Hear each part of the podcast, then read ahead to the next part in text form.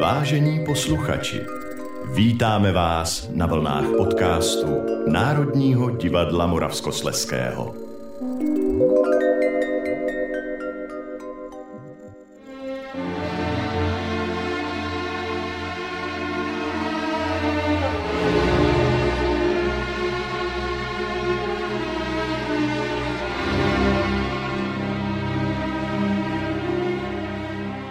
Společně s námi posloucháte Adagetto z páté symfonie Gustava Mahlera, které předznamenává dnešní povídání o Mahlerovi s Janou Stříčkovou a hudebním publicistou a historikem docentem Martinem Jemelkou z Masarykova ústavu a archivu Akademie věd České republiky.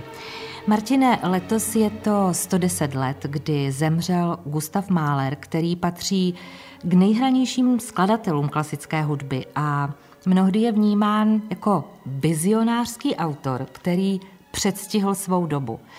Za Malerova života tomu ale vždycky tak nebylo. On byl spíš ceněn jako dirigent a řada jeho děl byla odmítnuta. Maler sám o sobě řekl, že se cítí jako trojnásobný vyhnanec. Jako Čech mezi Rakušany, jako Rakušan mezi Němci a jako žid na celém světě. Všude betřelec, nikde vítán. Kým podle tebe eh, Gustav Mahler vlastně byl a jak je vnímán dnes? Eh, Mahler sám si samozřejmě uvědomoval, že pochází eh, z prostředí, které se jen Eh, těžce směřovalo s dobovým nacionalismem. On se narodil na Vysočině, která byla převážně jazykově česká. Narodil se ve vesnici, v níž většina obyvatel hovořila česky. Ale jeho rodiče hovořili německy, ještě ke všemu byli židovského původu. A na rozdíl od Gustava Málera se s židovstvím nikdy institucionálně nerozešli a nerozžehnali. Eh, většinu svého mládí prožil v Jihlavě, to zase bylo čistě německé a velice silné německé město, uprostřed jazykově a kulturního německého ostrova, uprostřed české, jazykově české, českomoravské vrchoviny. Eh, nežil jen v Jihlavě a na Vysočině, ale prošel také mnoha městy rakouskou uherské monarchie, od eh, Lublaně přes eh, česko-německou Olomouc až do Prahy, ale také nasával atmosféru německých měst, působil v Kasselu, na konci 19. století v Hamburku, poznal samozřejmě a ochutnal jak lákavé bylo prostředí New Yorku před první světovou válkou, který se skutečně eh, poklonil Málerovi až k nohám a obdivoval si jeho mistrovství, ale většina Málerová života a pozornosti byla, ať chceme nebo nechceme, upřena k Vídni, jako k metropoli podunajské monarchie a vlastně jako taky k jednomu z tehdejších hlavních hudebních a kulturních center a potom k rakouskému venkovu. Je zvláštní, že na tom rakouském venkovu si Máler rád a často připamatovával to, co znal už ze svého dětství na Českomoravské, Českomoravské vrchovině a hlavně to, co zažíval v Jihlavě. Ono, Jihlava byla sice poměrně bohaté a kulturně živé město, ale na Jihlavské předměstí a na venkov kolem Jihlavy to byl velký kousek. A tak Máler, rozkročený mezi kontinenty, mezi jazyky, národnostmi a kulturami, byl především celý svůj život rozkročen mezi městem a městy, kde se odehrávala jeho kariéra a mezi venkovem, který jej neustále přitahoval a na němž taky strávil většinu svého kompozičně plodného života. Psal přece na venkově.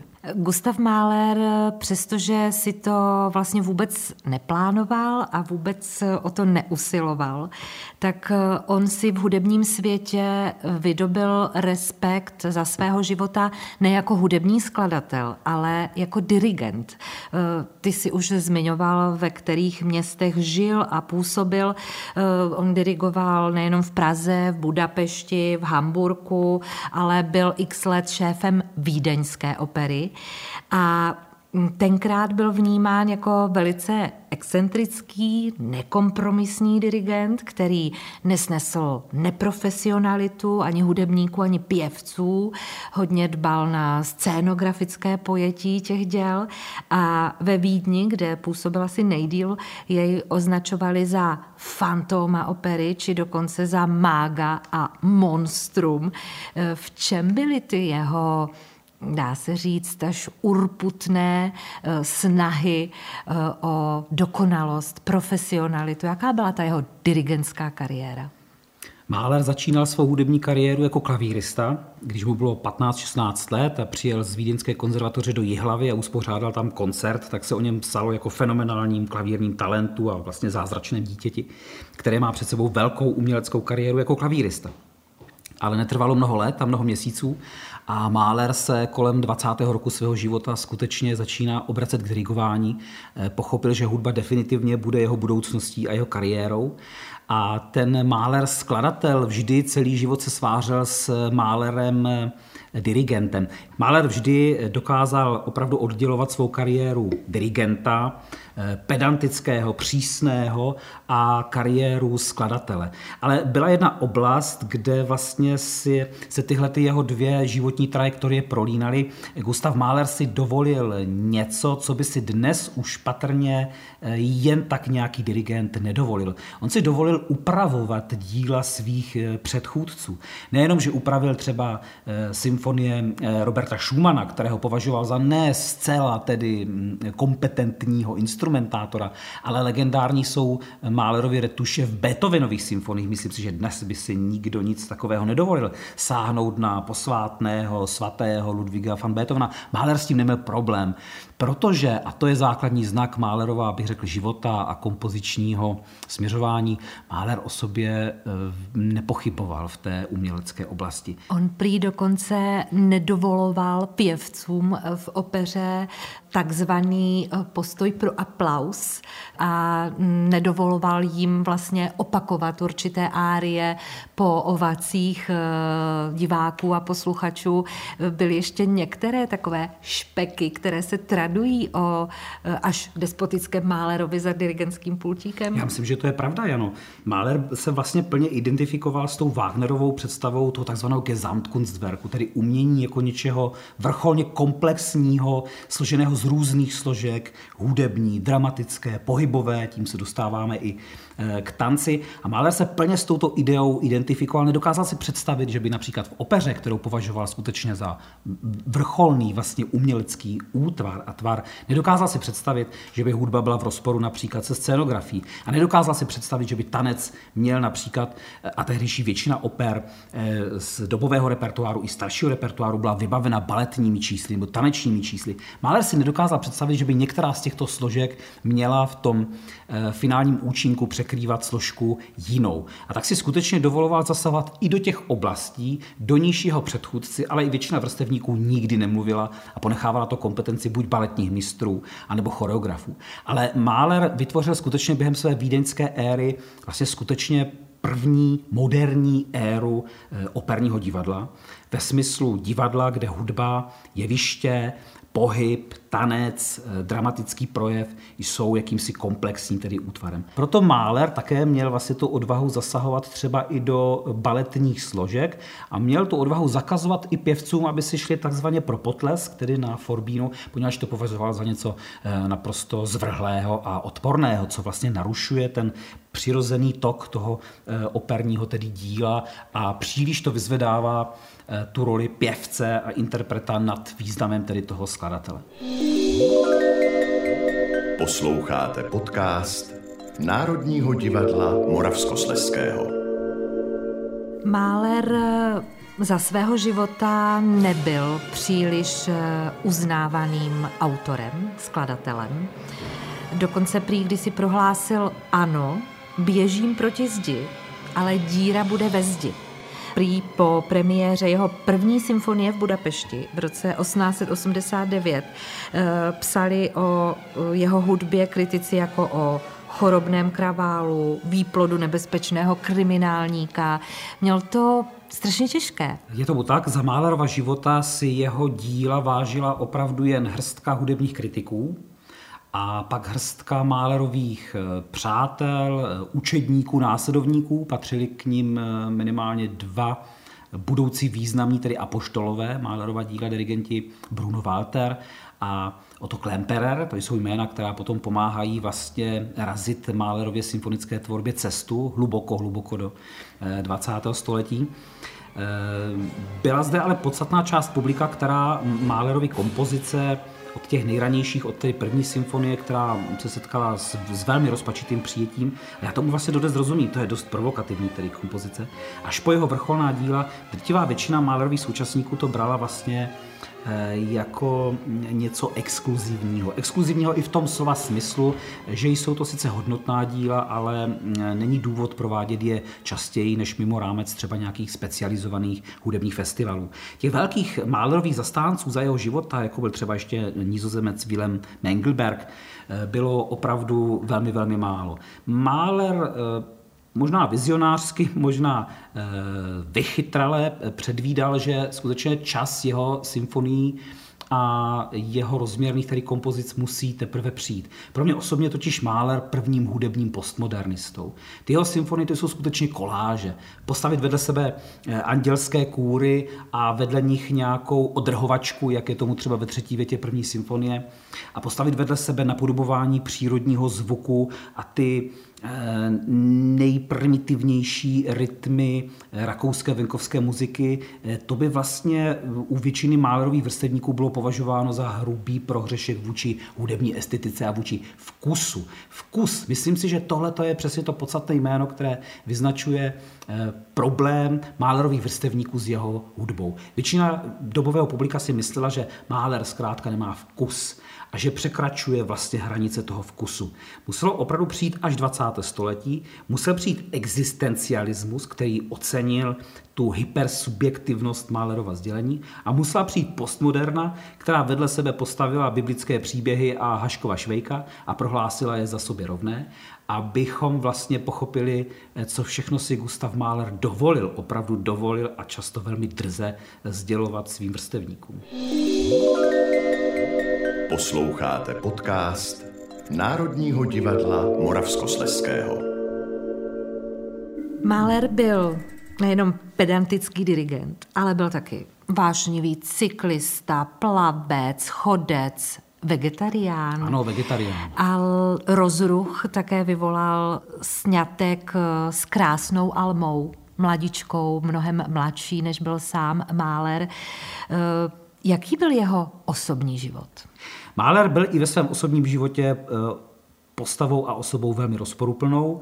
Eh, vedle toho pedanta a hyperkritického tedy šéfa byl člověk, který měl opravdu srdce na pravém místě. Eh, nebál se finančně podporovat jak své příbuzné, chtěl bych říct, že velkory se finančně podporovat jak své příbuzné, tak i třeba nastupující generaci skladatelů, jako byl třeba Arnold Schoenberg. Mahler žil velmi asketickým způsobem života. Na to, jaké byly Mahlerovi příjmy opravdu v té velké pozici vlastně šéfa eh, rakouského hudebního života, takže velice jednoduše, velmi střídmě, eh, co se týkalo jídla, byl samozřejmě nekuřákem, snažil se vyžít velmi hm, zdravě, sportovně, miloval plavání, ostatně na rakouském venkově v Korutanech a ve Štýrsku si našel na venkově místečka, kde si nechal postavit nedaleko jezera vždy ty své kompoziční domky, ve kterých se potom zavíral v létě a uzavíral se před veškerou veřejností a psal tedy své rozlehlé symfonie. Eh, Mahler byl taková také vídeňská figurka. Eh, mnozí Vídeňané jej znali a taky se mu trošičku posmívali. Mimo jiné proto, že Mahler kulhal, ale ne snad proto, že by měl nějaký úraz, ale Mahler, který se jen velice nerad loučil se svou matkou, která umřela poměrně brzy a Mahler byl na ní velmi fixován, tak Mahler se vlastně k té matčině smrti jak k tomu jejímu obrazu celý život vracel, dokonce až tak podvědomě, že a všiml si toho právě Freud a Mahlerovi eh, rodinní příslušníci a příbuzní, že ji napodoboval vlastně kulháním. Jeho matka tedy eh, kulhala a Mahler se ji snažil tady tímto tedy připodobnit. Myslím si, že jeho nesmírně talentovaná, velmi emancipovaná, extrémně sebevědomá, o generaci mladší partnerka životní Alma Málerová si musela být dobře vědoma, že vstupuje skutečně do velmi nerovného, eh, nerovného manželství, eh, které mohlo stroskotat. Ono vlastně skončilo Málerovou smrtí.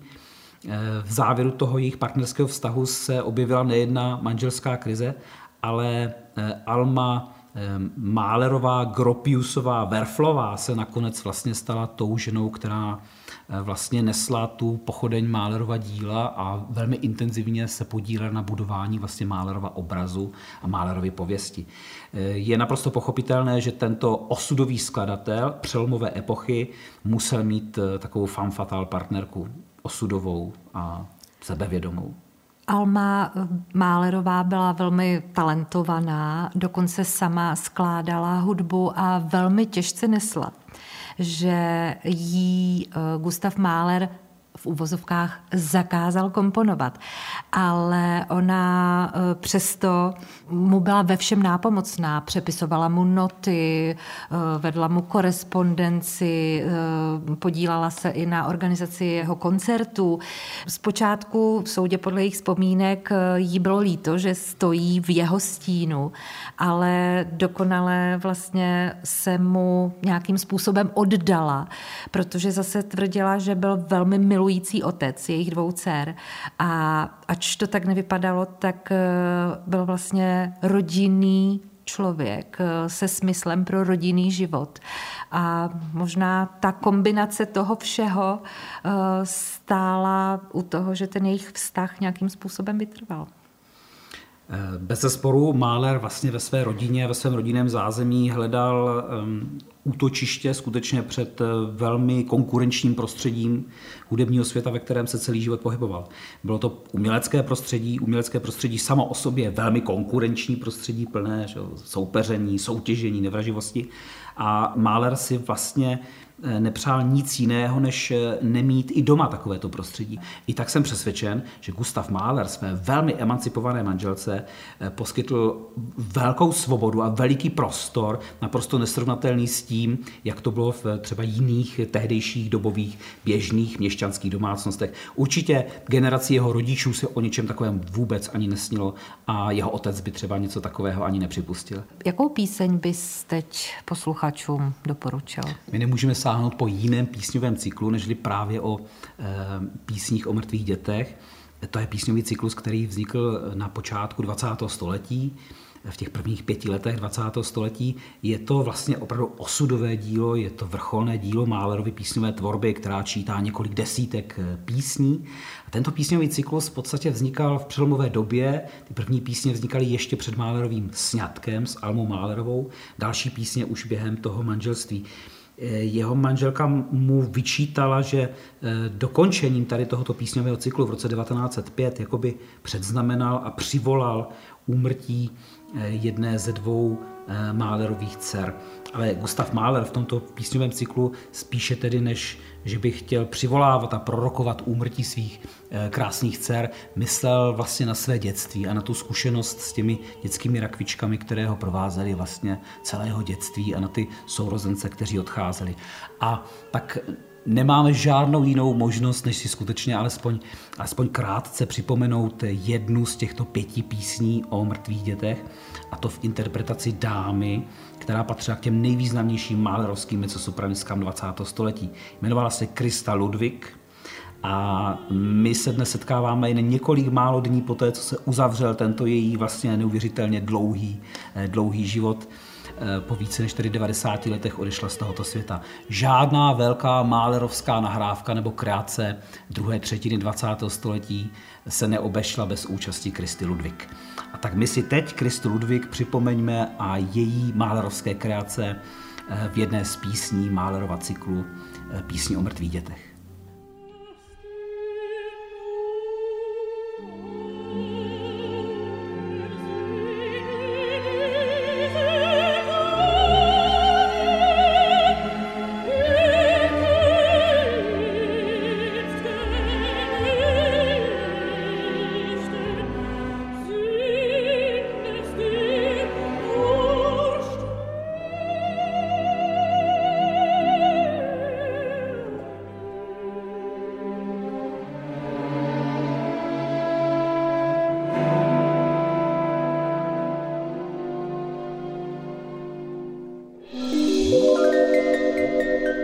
Posloucháte podcast Národního divadla Moravskosleského.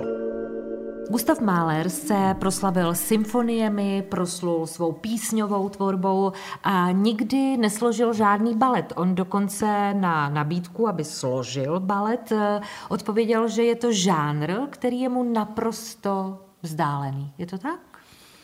Eh, údajně tomu tak je.